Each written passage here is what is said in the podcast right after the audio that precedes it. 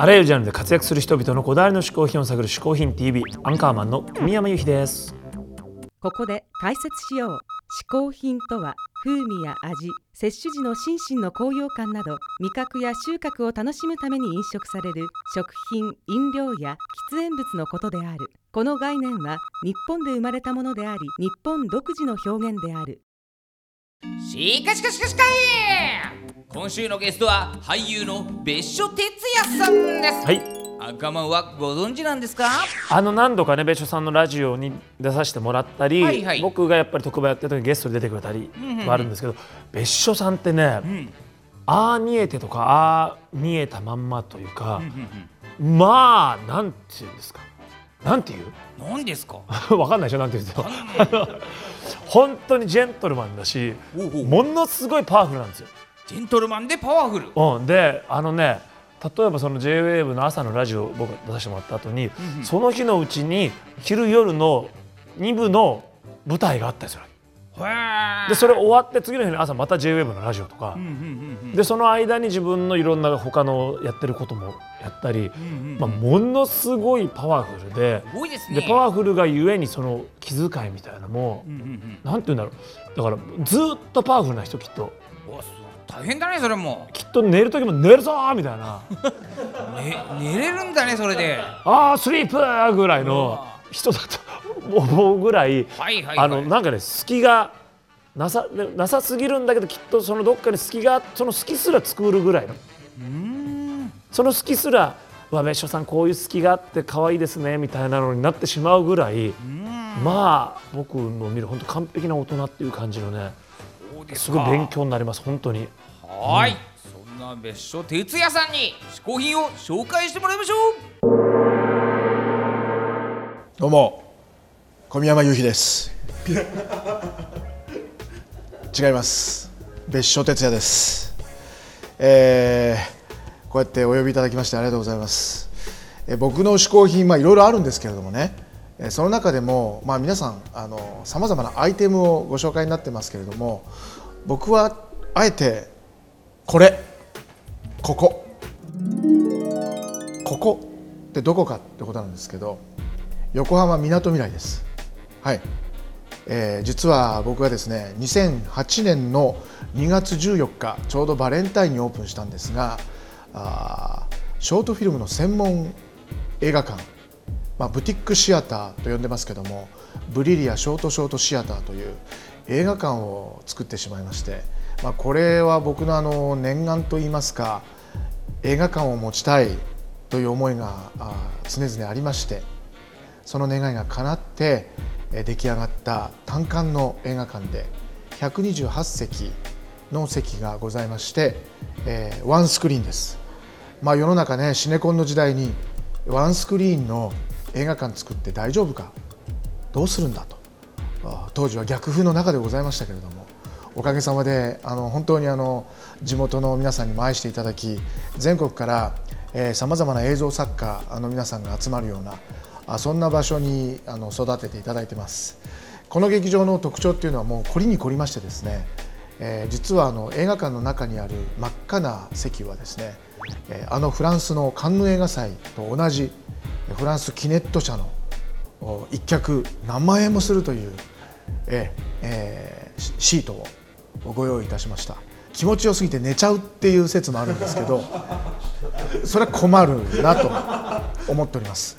ぜひ映画を楽しんでいただきたくて作ったシートですから心地よすぎてこう寝てしまわないようにまあそれはそれでね一つのシアターの楽しみ方なんですがあ目も覚めるようなショートフィルムえそれからインディーズ系の映画。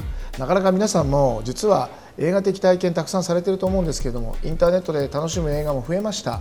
がしかしこういった劇場で楽しむ映画の醍醐味っていうのはあるんですよ。これはですねやっぱり体感していただかないと。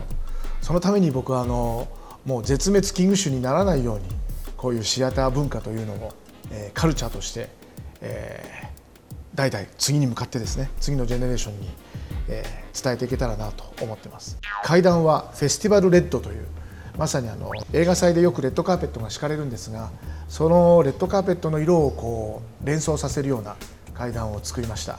そしてその背後にはえーガラスアーティストの野口真理さんが作られた稲妻のひらめきを感じるような、えー水墨画をガラスに映し込むという非常に高度な技術で作られたあーアートも、えーご用意してますんで本当に小さな空間で横浜のみなとみらいのその、えー一角にある劇場なんですけれどもちょっとこう日常にない非日常を体感する場所として、えー究極の嗜好品であるこの映画館をまずはカフェとしても使っていただければ結構ですし美味しい料理もいろいろ用意してますんでこちらもあのブラジルのポンテケージョっていうチーズパンとかですね、えー季節に合わせたお料理とかそういったものもお出ししてます。ぜひこちらも皆さんに味わっていただきたいなと思っております。まずは小宮山雄飛さんに味わっていただきたいなと思っておりますけどもね、えーそれはあのチーズパンだけじゃないですよ。ショートフィルムも味わっていただきたい。どんな味わいか、えー皆さん自身でどうぞお楽しみいただければと思います。別所哲也さん一つ目の嗜好品はブリリアショートショートシアターでした。うーんさすがね本当にやっぱ別所さんってはもうムービー映画ですからね。そうですね。ごい別所さんらしい嗜好品でしたけどね、はい、そんな別所さんの嗜好品を受けて今日は特別に私鹿のおすすめする映画トップ3を発表しちゃいます。ちょっと待ってください。はい。あの変じゃないですかなんでですか？いやいやこれね多分別所さんももしかして見てるかもしれないじゃん、はいはい自分が出たしね、でどうなんのかなと思ってあじゃあ小宮山由紀君映画でも紹介するのかと私鹿があって。そうですよ。なんでお前が紹介するんだって話になる。鹿の観点からしかわからない。この人間どもへのおすすめ映画。え？ありますよ。鹿え別所さんのあのコメントの後にはいはい。鹿が紹介するの、そうです。もうだって別所さんの後じゃ人間じゃ勝てないですから、まあまあまあ確かに僕じゃ勝てないですから。もう鹿ぐらいいかないと。確かに。じゃあいいや鹿でいきますか。はい。はじゃあねもう私はもう本当に人間のために考えたいはい。えーおすすめトップ3ですから、うん。じゃあまず第3位。ほい、ディアハンタうーん、多分来る気がしたんだよね。してた、あね、しかも、ーままず思いついたのディアハンターだったからね。そうですよね。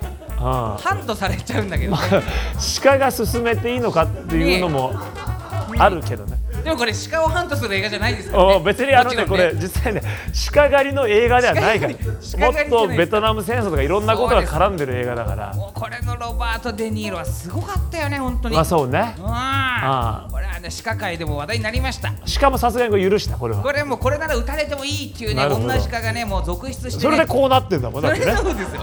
うハントどうせならね。んディアハンターの後がこれだもんね。どうせならデニーロにハントされたから。そうだね。これ私デニーロじゃないのか。デニーロじゃない知らないおっさんにハントされました。なるほど。ははい。い続いて、第2位。うん。大鹿村騒動。記 多分違うね。多分多分関係ないねそれね。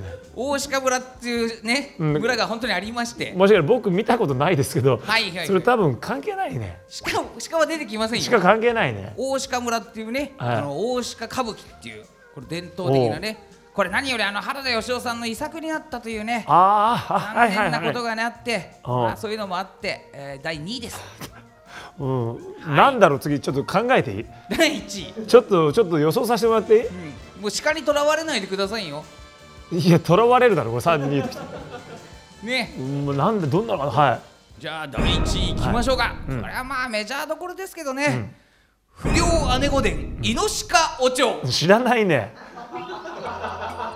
1位ですよこれがやっぱり知らないね。V シネじゃないですよ不良姉御伝伝。イノシカお蝶 イノシカ町じゃないね。イノシカお蝶おなんだ。蝶ですね知らないけど。はいはいまあ、鹿だからこうなるわね。そうですね他にあんまなかったねないね。なかったね意外とえー、別所さん、本当にすいません。せんでした